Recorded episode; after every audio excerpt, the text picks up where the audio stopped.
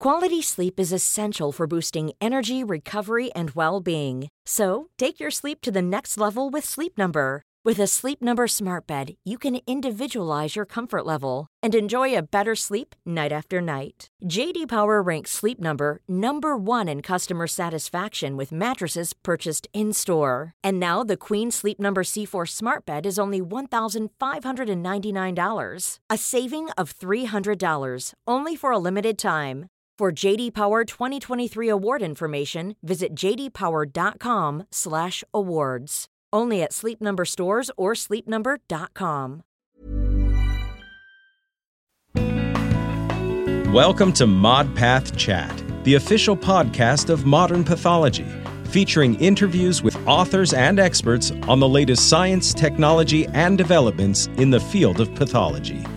Your host, Doctor George Netto, is the editor-in-chief of Modern Pathology and the chair of pathology at the University of Alabama at Birmingham. Here's Doctor Netto. Welcome to another exciting episode of ModPath Chat. I'm happy to host today Doctor Carolina Gomes, Associate Professor of Pathology at the Federal University of Minas Gerais in Brazil. Um, for those of you who don't know, this is where I was born, and I am a Brazilian citizen. But uh, unfortunately, I don't speak Portuguese very well. I left when I was a child. Doctor Gomes is an oral pathologist with expertise in molecular pathology uh, of uh, odontogenic tumors. We will be discussing with her, uh, her team recent publications uh, on adenoid ameloblastoma that came out in Modern Pathology. Thank you, Carolina, for accepting my invitation. Well, thank you, Doctor Netto. It's a great pleasure to be here with you. Thank you. Uh, so uh, let's let's start uh, with, uh, and I realize there is a little bit delay uh, due to uh, internet, and uh, so uh, we'll, we'll make sure we don't talk over each other and and uh, try to raise your voice as much as possible. Uh, so let's uh, let's start with. Uh, The uh, entity. It's, I realize, a rare entity. Uh, I've seen it once or twice. Hopefully I diagnosed it correctly. So can you share with our audience uh, how to diagnose? What is this entity? How to diagnose it correctly? So adenoid ameloblastomas, they are extremely rare. And up to now, there are approximately forty cases reported in the literature. Um, this tumor Uh, was previously considered a um, variant of ameloblastomas because it shares uh, microscopic similarities as well as um, some clinical features. Uh, in these reported cases in the literature, there is a high recurrence rate. Uh, approximately um, seventy percent of the cases recurred after enucleation, uh, which is similar to ameloblastomas. Um, and only now in the two thousand twenty-two um, head and neck class, uh, classification of the head and neck tumors, um, the World Health Organization recognized this tumor as a separate entity. Um, also, um, in this new classification of head and neck tumors, they um, listed uh, features that are Uh, essential for the diagnosis of adenoid ameloblastomas, and those include um, the presence of um, ameloblastic or ameloblastoma-like features, uh, a cribriform architecture, the presence of morules uh, of cells, um, and also the presence of duct, duct-like uh, structures. These are the essential diagnostic criteria. Uh, um, they further included um, features that are desirable for the diagnosis. Mm-hmm. And amongst these are the presence of dentinoid material, and the, the deposition of um, dentinoid material, and the presence of um, clear cells, and also ghost cell keratinization. Excellent. Well, just, just by that description, one can imagine how it looks like. And uh, and and so the W H O is no longer a subtype; it's it's a, an entity on its own. It yes. has a chapter on its own. That's great. Yes, now it's considered a, a new entity. Yes. Excellent. So I, I imagine that was a drive for you to do this study, is that there wasn't much molecular known on this before your paper, and, and you want to see, does it really share molecular features with ameloblastoma or not? So uh, tell us what is the, tell us a little bit about the cohort and what technology you used. Yes. So um, in a previous um, study, Uh, we investigated the presence of the B R A F V six hundred E mutation, because these are markers um, for ameloblastomas. Mm-hmm. uh, and also um, the presence of duct-like structures are is a um, histological feature that uh, can be similar to adenomatoid odontogenic tumors, and those are characterized by K R A S um, codon twelve mutations. So in a previous cohort, we investigated, investigated B R A F and K R A S mutations and showed that the adenoid ameloblastoma samples are wild type for this mutation, but we just showed that they are different somehow, but we could not um, show that um, there are genetic features that are characteristic of adenoid ameloblastomas. Uh, so as I mentioned previously, there is the presence of um, ghost cells. There is a, a microscopic features that I shared with other entities, uh, characterized by uh, beta-catenin mutations, including not only other odontogenic tumors, but also uh, pilomatricomas and craniopharyngiomas. Mm-hmm. So we went for it. We decided to investigate if um, beta-catenin mutations would be the underlying um, cause for these tumors. That so, is... uh, sorry, go ahead. So um, we had some samples here. We had some tumors here in Brazil at Universidade Federal de Minas Gerais, but uh, we also um, invited other pathologists to contribute with samples. And I'm very grateful that they sent us some samples, because as I mentioned, these um, tumors are really rare. So uh, we collected uh, nine cases of uh, adenoid ameloblastomas, and we investigated uh, beta-catenin exon three mutations by using Sanger sequencing, and forty percent of these cases showed the mutations. So we'll come to the results in a second. So let me. Okay, let me sorry. Yeah, no. Okay. It's just uh, because before, uh, with my old age, I forget the question by the t- if, if I don't ask it fast.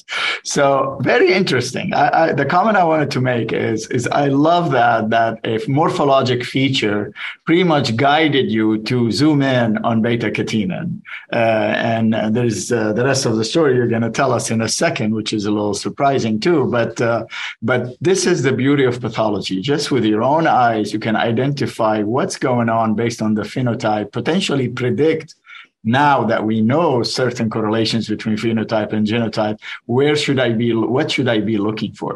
So, th- so that yes. to me is just amazing, and, and I love hearing that. Now, but my question is, how come initially, I know you looked for K R A S, you looked for B R A F because obvious reason to differentiate from these two entities to see if they share with these other entities in the differential, and you found negative for these two. But how come you didn't find the beta-catenin in that study? Can you share with us why? Is it the technique you use, or you didn't? No, so in the first moment, uh, we only Sanger sequenced B R A F and K R A S. Exactly. So that's why uh, I didn't have another target at the moment, because I didn't know the, the result we were going to find. Correct. So we decided to publish the first uh, results, the negative results. But then, um, then uh, when I was studying a little more about this entity, and I realized that there wasn't much molecular um, data on, on this tumor. So yes. yeah, so so And and and I, I wanted you to say that answer because it is you were it's you don't find when you when you're going just for a specific target, you either find it or not, as opposed yes. to had used N G S from the beginning. Probably no. The beta-catenin would have uh, would have showed up, and you could have done everything in one shot. But uh, yes. you got two papers out of it, so this is yes, but uh, this was not uh, the idea. You know? It wasn't intentional. I, I didn't want to like to, to split the results and published to no, people. I, this was not the whole idea. Actually, I understand. Yes, actually, um, the final version of the head and neck classification of tumors was coming out, and while I was reading it, I, I'm not a co-author of this uh, chapter, but I was reading the molecular pathology data, and I said, oh, this is based on um, um, an abstract that was submitted at a meeting, but the paper never came out, and it was it relied only on I H C. You know, the absence of B R A F mutation relied on I H C only, and in a very small cohort. And so I, I wanted to uh, go on very quickly so that uh, the paper could be actually included in the chapter. To, to, yes, that, that was the the real reason why I decided Excellent. to publish it quickly. Amazing. Such a young uh, expert uh, trying to change the science and the classifications and prove it. I'm very impressed. And I couldn't be prouder that you're from uh, Brazil. So uh, yes, that's, that's actually, ex- I didn't know you were from Brazil. You never told me. Yeah.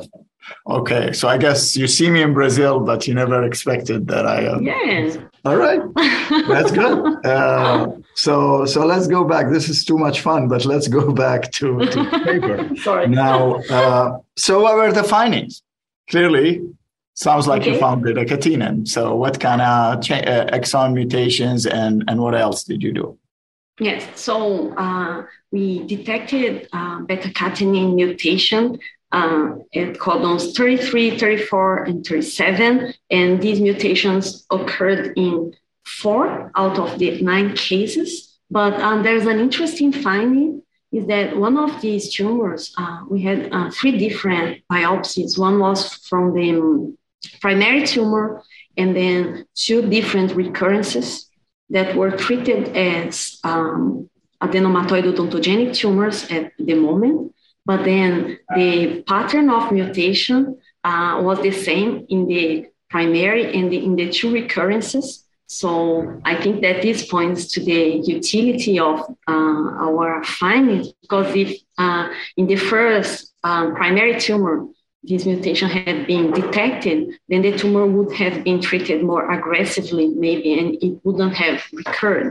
Um, also, in addition to the Sanger sequencing, we further used I H C for beta-catenin, and all of the cases except one showed uh, a positive um, staining in the cytoplasm and also in the nuclei. So even the, those that were wild-type for the mutation showed positivity in the I H C, which was somehow unexpected. But uh, it's also an interesting nuclear. finding. I want to emphasize nuclear positivity. Yes, yes, nuclear positivity, yes. Mm-hmm. Uh, even in the wild-type cases. Hmm. So this uh, means that the pathway is activated not only by these mutations, maybe another mutation that we hadn't uh, been able to detect because we haven't uh, assessed other mutations at beta-catenin or other, or other genes in the W N T pathway. So. Excellent. Excellent. And uh, and I, uh, I the other uh, interesting finding is, although your ghost cells were what uh, led you to focus on beta-catenin, not all yes. these cases had ghost cells, right? No, yes, that, that's an interesting finding. Uh, not all the positive cases for mutation uh, presented them ghost cells, because we have to remember that this is not um, Um, essential uh, criteria for everything. Diagnosis, right? This desirable, but not essential.